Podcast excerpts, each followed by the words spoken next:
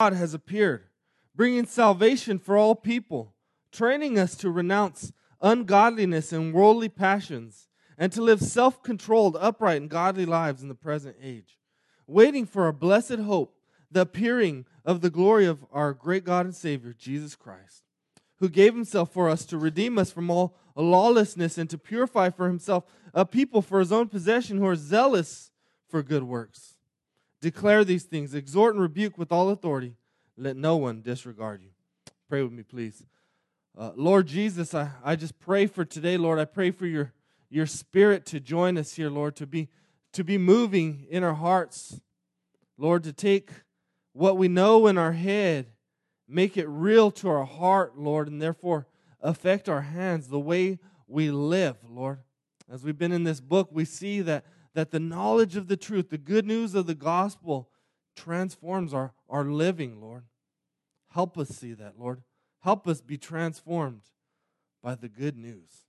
Help us not fall into to legalism and, and just checking out box, off boxes of trying to do good things, but, but to be really excited and, and zealous and remember what you've done and who you are. And therefore, that would drive us, Lord, to want to glorify you.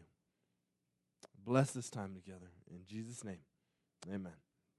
You may be seated. So, uh, what we just, I want to recap the, the thesis of, of the book of Titus is found in his intro in verses 1 through 4. And, and it's all the book, as I've been studying, I see it just keeps pointing back, by, pointing back to that thesis, right? He, Paul writes for the, the sake of the faith of the elect, right? And their knowledge of the truth, which accords with godliness, in hope of eternal life. And it's just like every week we see these things keep coming up over and over and over, right? The faith of the elect, that people would get saved and, and, and they would come to, uh, you know, faith in Jesus. And then you see the, the godliness of the elect that Paul's uh, concerned with, right? And the, their knowledge of the truth leads to, to godliness. And that's what we're going to see again today. And then living in hope of eternal life, right? Living now uh, in hope of, of that future second coming of Christ. And, and that's exactly what Paul's going to say. So, chapter one, we saw godliness in the church. Chapter two, we see godliness in our home, home life, right? We, we kind of saw Paul lay out here's what it looks like to live as a as a godly community under Christ, right? Older older men, self-control, uh, older women teaching the younger women, uh, and young men being we saw this theme of self-control and, and righteous living, godly living and and it almost felt a little bit like, okay, Paul's been talking about all this grace, and then he gives us a bunch of works, right? Like he gives us a bunch of, of, of to dos. But what we see here in, in, the, in this book is, is that Paul always follows up, right, what godly living looks like with the gospel, right? Because he knows that just giving people a list of things to do or how it lives doesn't change us, right? So today he's going to give us the fuel for godly living. The fuel. And he, even when we look at next week, we see him again. He gives some kind of here's what a righteous life looks like. And then he gives us the gospel, the fuel. And that's what he keeps doing, keeps doing. So today we're going to see that the, the kind of the big idea is that grace trains us to say no to sin. And it's, it's like say no to sin. It's an emphatic no. And say yes to good works. It's really strong language that he uses here. And so we're going to see three things today grace, hope, and new identity. Those are the things that enable us to say no, right? Yes. Zealous, excited. We're going to see these, these words here. All right, so so the first thing we see the grace, grace. Uh, Titus 2:11, the grace of God has appeared. Speaking of Jesus, right? Jesus is called the, the grace of God. And he brings salvation for all people. It, it, all people meaning right? Those who uh, we know we're saved by grace through faith. So those who have put their faith in Him, training us to renounce ungodliness and worldly passions, and to live self controlled, upright, and godly lives in the present age. So we see this, this grace of Jesus has appeared. The, the grace of God comes through Jesus, and, and he and he it says he brings salvation. He brings salvation right through his, his perfect life that he lives. He lives a perfect, righteous life, sinless life on our behalf. And then Jesus brings salvation through ultimately through his death, right? He, he dies on the cross for the, for the sins of the world. Everything's poured on him. He, he dies the death that we deserve to die. And he brings salvation and, uh, to sinners. And so the, the picture we get of, of salvation is, is here we are, we're guilty. If you picture a courtroom, you stand before the Father, guilty, right? The, the verdict's been read, the, the, the punishment has been uh, pronounced, right? Eternal separation from God, right? Hell, death. And, and what happens there in that, in that courtroom is Jesus stands up and says, No, innocent, forgiven. I paid for that right? He brings salvation for his people, uh, forgives them, and, and declares them righteous. That's the salvation that we see. It starts with justification, right? We're made right before God, we're saved before God. Now, many people have a, a, a narrow view of the gospel, and it just stays there. And what we're going to see today is it, it doesn't just stay in the courtroom, it goes way beyond the courtroom right? Now, some people have the, a view of the gospel that's very narrow, where they where they'll look at the gospel. It's like Jesus died, so I don't have to. So after I die, I can go to heaven, right? And and that's people's that that's the whole gospel for people. And so they they treat the gospel as it's it's a whew, right? Glad glad that's taken care of. Now I can kind of live my life however I want, right? So they see the gospel as all right. Now I can go to heaven after I die and I can live like hell now. Right? So that's a, a narrow gospel, but what we're going to see is the gospel is wider, right? The gospel leads to, to godly living. The gospel is not just cheap grace where now I can be forgiven and live however I want. The gospel leads to, to being zealous for good works. And so grace is free. So there's, a, there's this there's this difficult thing for people to understand w- with the gospel, you know, because they see it's free. There's nothing you can do to earn it, there's nothing you can do to lose it. But at the same time, what follows the good news of the gospel is good works. And so some people will, will really struggle with, well, if grace is really free and I can't lose it, then why do I have to do good works? And, in this passage is saying that's what happens when you really truly understand grace. Grace leads to good works. Right? And so and so the best way to think about grace and good works is that we're not saved by good works, we're saved for good works. Right? That's why the Bible says that that faith without works is dead, right? When you're genuinely saved, when you, you understand the gospel, when, when God truly transforms you and puts the Holy Spirit inside you, it leads to good works. Where the opposite side is, well, I just get it's a get out of hell free card and I can do whatever I want. So we see this strong statement here is that grace trains us to say no to sin and yes to good works.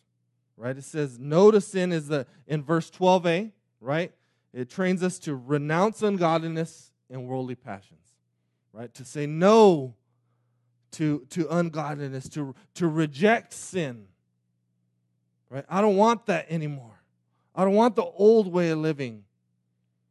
Right? To deny it. And, and we're going to look at the word renounce a little bit later and see how strong of a word.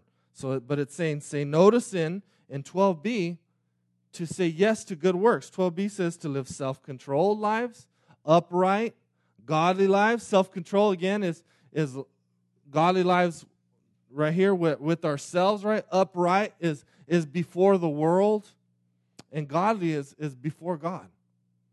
So it, it transforms all of our life. And so this is not just this kind of godly living, this upright living is not just stop doing bad stuff, right? That's typically uh, where it ends for a lot of people is, oh, okay, I'm gonna, st- I need to stop doing all the bad stuff. But but it goes much further, further than that, right? Godly living is, is, is about love, right? Godly living is I begin, I love the Lord my God with all my heart, soul, mind, and strength. I love my neighbor as myself. It moves me to serve and, and to give generously and to, to be a blessing to others. That's what, that's what saying yes to good works means, right? I don't just stop doing the bad stuff, but I, I seek the good and, uh, of others and the glory of God. All right, and, and, and I love this passage this week. It really just I mean, it just communicates so well to me that this training idea, because uh, I love basketball, and so I, as you think about this idea of grace training us, think about this: when people are training for basketball, the first thing they they have to do is you have to learn the plays, right? You got to get the playbook. You, you, you get the team together, you learn the plays together, you study the other team, uh, you got to learn the fundamentals and the rules of the game. You, maybe you watch film on the other team. Right? That, that's where uh, that's what where, what basketball starts right there. It starts kind of in the classroom, but then it doesn't just end there. You have to practice, right? Uh, a basketball player has to get out and practice and get on that court and, and work on his dribbling, work on his shooting, uh, work as a team to to run these plays together. So, and, and it's training. And one, one of the things with basketball is, is you have to, in all sports really, is you have to train and practice so much that you begin to do things without thinking, right? You can't play basketball if you have your head down and you're dribbling and you're trying to think about what I'm going to do. If you, you, if you do that, the ball gets taken from you. You know, they're off to the other end of the court scoring a basket, right? So in sports, what you have to do is you have to train yourself and practice so much that you begin to do things without thinking, right? That where it's just a natural reaction, right? It, you, you, don't even like at the end of a play, you could be like, "Wow, how did I do that? I didn't even think about that, and it just happened." But that's what happens with sports. That's why Steph Curry. I don't know if you guys seen him play.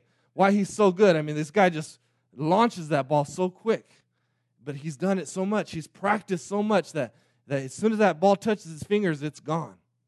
And he's making the shot, making shots from all angles. He's practiced. He's trained so much he does it without thinking. And, and I think that's the picture of, of what happens with the gospel. Right? The gospel trains us. We, we need this knowledge. Right? It trains us. We, so we got to get in there and we got to learn the, the playbook, right? Which is the, the Bible, God's word, his truth, the gospel. We gotta we gotta know who God is and, and what His will is. What does He want from us? How are we to live? What's this understanding of the world and, and, in the past, right? The, the brokenness of the world why it got this way, in the future of how God's gonna, uh, gonna restore it all, right? You got to kind of start in the classroom. You, get, you always have to do that, right? You're to have to keep learning and growing in that.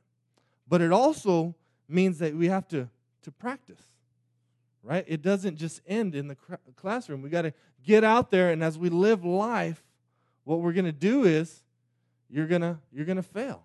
You're going to mess up. You're going to stumble into sin, right? And and so grace is is training us in life to learn how to to navigate through that, right? To navigate through sin and and, and brokenness of the world and and the way it, it, trains us is it's like it's like a coach, right? Uh, the gospel says Hey, you failed. Get up. Come on. You're still on the team. Let's keep going. Let's keep training, right? As we fail, as we mess up, and we get up and keep going, God's, God's sanctifying us. He's making us mature and complete. He's transforming us day by day. Just like basketball, you're getting better, right? Uh, you're, you, so you're going to have to get up. You're going to fail. You're going to have to get up. You're going to confess your sins. You're going to repent. You're going to ask for forgiveness. And grace says, keep going, keep going, keep pushing ahead. You're still in the game. You're forgiven. You're loved. Nothing can separate you from the grace of God. Right? So that, that's what grace enables us to, to keep going and, and, and God's shaping us and molding us as we go. Right? And then the trials and, and temptation comes, right? And we stay in the game. We might fail, but as we get up, right, we're gonna we're gonna get stronger and we're gonna be able to to persevere through more. And and there's idea here is grace trains you continually. It's written in the present tense, which means that we keep doing it. You keep doing it. You keep training. And so what we see is that grace doesn't just justify us, right? It doesn't end at Jesus, oh, oh now I'm going to go to heaven after I die, right? And, and, and it doesn't just end at, all right, I, all right, it's not ending at Jesus saves me and now I got to figure it out for myself. No, grace justifies us and it also sanctifies us, right? The grace of God actually sanctifies us. It's what changes us day by day by day. And, so grace is training us to live differently. And, and now the hard thing with sin is, is we've been trained our whole lives in sin, right? Uh, uh maybe if you can't, if you, especially if you, if you're a new believer or you were an unbeliever for a long time, right? We're trained our whole lives on, on how to, the, the world, Satan, right? Our own flesh has trained us to live sinful lives, right? To be selfish and, and live for ourselves and do it our own way and want to control everything. And so that's why it's so hard to change, is because you, you've been trained your whole life to, to live in sin, to do it your own way. And, and that pattern is hard to break.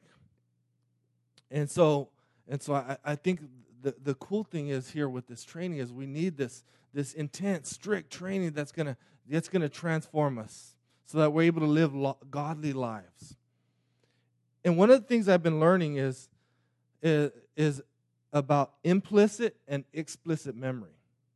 So uh, uh, I heard a guy speak on this, but explicit memory is like specific things, like remembering where I put my keys or or, or remembering, uh, you know, where I went when I was I went to Disneyland last summer. Those are explicit memories, right? Where did I park my car? But implicit memory is is is the type of memory where it's it's like it's automatic response. It's things like walking, right? When you walk, you don't have to remember, all right, put one foot over the other. You've been walking for so long, you do it without without thinking, right? And you can talk on the phone and walk because you don't have to think about walking. It, it's like driving. You don't think about pressing the gas, doing the brake, right? You you've just been doing it so long that it's automatic that there's a, a lot of other things like you know riding a bike right or eating. You don't have to think about eating. You do it automatically. These are things that are so deeply ingrained in us they just happen. We've been trained to do these things without thinking. And these are the implicit memories are are the memories that are most in charge of our lives. They're the most in charge. And so we're operating out of implicit memories. And so so that's why sin patterns are so hard to break, right? These implicit memories, this, this sin has been ingrained in us, right? The, the way we do things has been ingrained in us for so long. We've been trained in it. We do it without thinking. Eh, for example, right, if, if you grew up as, as a child and, and, and every time there was cl- conflict in your house, right? Imagine there's, there's conflict in your house and, and you just ran and hid it and hid, right? And then now maybe whenever conflict arises, you don't want to deal with it. You want to run and hide and get away with away from it. Right? That's an implicit memory. You've been trained in, in to respond that way your whole life. To run from what is hard. Right? Or or maybe you, you grew up in a household where you were were, were criticized and, and people were harsh, or maybe people at school were harsh or, or something and, and your whole life the way you responded was to get angry and want to fight and, and want to win, right? And now you're like, wow, now as an adult, why, why do I just flip flip out, right? Why do I get so angry at my kids uh, when I feel like they're they're they're challenging me, right? What do I why do I get mad at my coworkers, right? These are things that have been ingrained in us. These are implicit memories, things that we've been trained in. And so that's why we need godly training? To reverse those patterns. That's why Romans 12 2 says, Do not be conformed to this world. We've been conformed to this world our whole life, but be transformed by the renewing of your mind. Right? We need this transforming, renewing our mind, training our mind for godliness, to break those, those sinful patterns in our, in our hearts and our lives. And, and it's difficult. And that's why I think Paul's saying, you keep doing it. You keep getting up. You keep trying. You're going to fail, but you confess. You repent. You ask for forgiveness. God's, God still loves you, right? He forgives you. You get to stay in the game. And you keep going. And then we see hope. We see hope. Titus 2:13 says we're, we're waiting for a blessed hope, the appearing of the glory of our great God and Savior, Jesus Christ. So what God does is grace enables us to look back at what Jesus has done, right? We got to continually look back at God's grace, reminding ourselves what he's do- done. But hope is we get to look forward to what Christ will do right? We get to look forward to our, our future hope when Christ will return. He'll restore all things. I'm training right now, right? I'm trying to live this godly life and I'm failing and it's hard and it hurts. But I have this hope that one day it's going to be over. One day I'll be perfected, right? And so therefore I can I can have the the encouragement to to press on, keep going, right? One day Christ is going to return. I won't have to do this anymore. But I have something to look forward to. I have eternity to look forward to. And, it, and the idea here is, is that we wait. This idea of waiting is we keep waiting. This is a, a pre, it's written in the present tense, which means we're continually waiting. So we keep training. We keep waiting. We're living between grace, God's grace, uh, Jesus' death and resurrection, and glory, right? The second coming of Christ, the restoration of all things. And, and the, and the beauty, th- beauty here is, is we see kind of grace is kind of pushing us into godliness, it's pushing us forward. And hope is pulling us, right? God's pulling us towards Himself in hope. And so we have this, this push and pull that enable us to, to live these godly lives right now. Right? That's the, the fuel that God gives us. That's the grace that we need to live each day. Right? We got the grace pushing, the hope pulling us as we wait, as we train. And hope, it, it's not it's not like we typically think of hope as like, well, gosh, I hope, right? That's how, how we typically think of hope. Well, I hope it all works out. But hope's not speaking spoken like that in the Bible. Hope is speaking of something that is eh, that is sure, it's guaranteed, it's promised. And, and that's what we look forward to. Right? We look forward to the, the hope of Jesus Christ's return. The last thing we see in, is new identity. New identity. In 214, it, this, you know, it's talking about Jesus. It says, Jesus, it gave himself to redeem us from all lawlessness and to purify for himself a people for his own possession who are zealous for good works. So we see that we're saved from, right? Lawlessness. We're saved from doing our own thing, rebellion to God. And we're saved for, right? Good works. People who are, are zealous for good works, it says. So we're saved from and for. Again, there's always this, this, this purpose that we're, we're saved for good works. We're not saved by them, we're saved for them. And we're given a new identity. We're called a people for his own possession, right? We belong to God. You are not your own. You belong to God. You are bought as a pro- at a price if you're in Christ. And so I love this, all right? So think about what we've seen now with grace. It starts in the courtroom guilty before God, right? We deserve hell, and, and God justifies us. He, he declares us innocent in Christ. And then grace transforms us, right? It, it sanctifies us, it, it gives us the fuel for godly living. But then it goes further than that. And we're be, we become a people of God. It, it goes into adoption. We get adopted into the family of God. So God brings us all the way in to relationship with Himself, right? Jesus is, is cut off from the Father so that we can be brought into to relationship, into the family of God. We become a, a people for His own possession, right? Next week, we're going to see we're called heirs. We're called heirs. We're brought into the family of God. Then, so our new identity in Christ is that we're a child of God. We're a child of God, a citizen of the kingdom of God.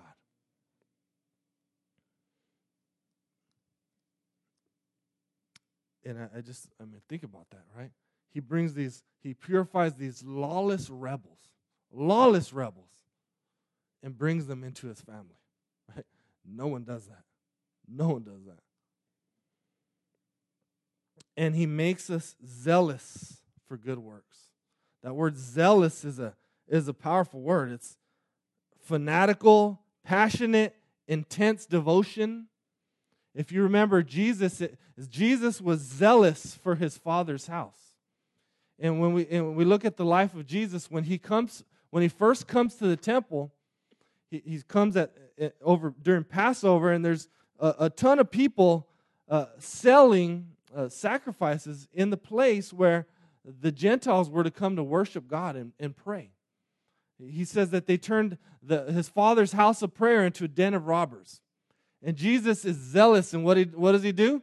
It tells us he makes a, makes a whip, begins driving people out, and he's turning over tables, right? That's zealous.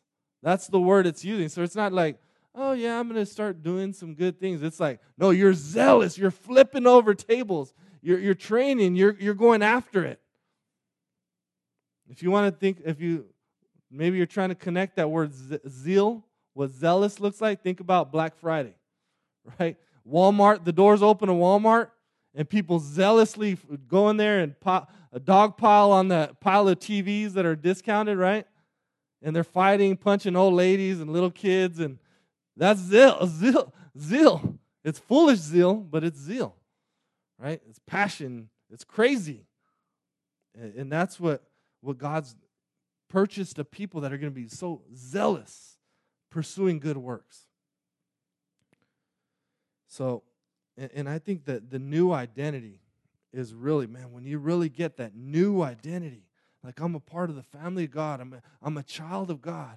Now I, I love Jesus. I want to love others. I want to bless and serve people. That's what he's calling us to do. So that's what grace is doing.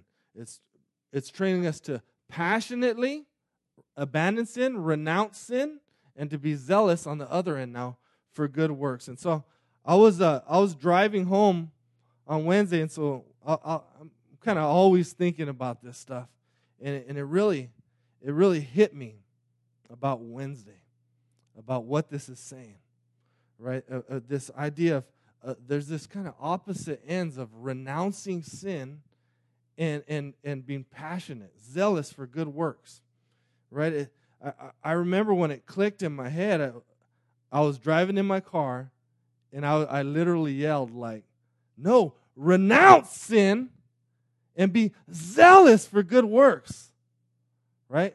In my head, I was saying, say no, say yes. It, it was like I, it clicked into my head. How amazing is this that we get to be part of the family of God, right? And, and the family of God is so much better that that I can, and I wanted to almost bring something up here. In my head, I was thinking, get it like a sledgehammer and just smash something that that's sin. I mean, that's what he's saying. This that that grace is so much better that you just destroy sin. So the word renounce, let me just tell you what it is. It's to formally declare abandonment of a claim, right, or possession. Right? It's to renounce a claim to the crown or, or renounce someone as father, mother, or child, which is really hard, you know, huge language. It's re- renouncing a family member. It's abandon, disown, spurn, reject, shun. So it's almost like you're saying, I'm not part of that family anymore. Right? I got a new family. And so I don't care about that, that anymore, right? It's not as good. It's, it's garbage. And that's what that's way uh, he's speaking of, of sin, right? And so it's it's pa- and then it's passion the other way. So so here's some examples. So I want to annihil- annihilate lust in my life because I want to treat women as as as sisters of Christ and I want to protect them. Right? It, maybe it goes to uh, I want to man I, I know I have this greedy heart that naturally just it's about me and I want to I want to crush that that that greed in my heart and I, I want to be zealous for for being generous. Right? Maybe maybe I just got selfishness and so I want to get out of that selfishness. I want to renounce selfishness and be passionate about serving others. That's the picture he's given. And it's all because of grace. It's all because of adoption. It's all because we're the people of God, children of God. And it means uh, we disown sin because grace is so much better. Right? God's love is so much better. That stuff, it couldn't satisfy me. It left me empty and longing for more. And Christ fills me up and, and gives me hope and forgives me and, and begins to change my life. And that's, that's amazing. And so I destroyed sin and, and throw it in the trash. Right? 2 Corinthians 5:17 says, if anyone is in Christ, he's a new creation, right? The old, the old is gone. The new has come. I want to stay in the new. Galatians 2:20 says, I've been crucified with Christ. Like my old life is, is dead. It's buried. It's, it's on the cross.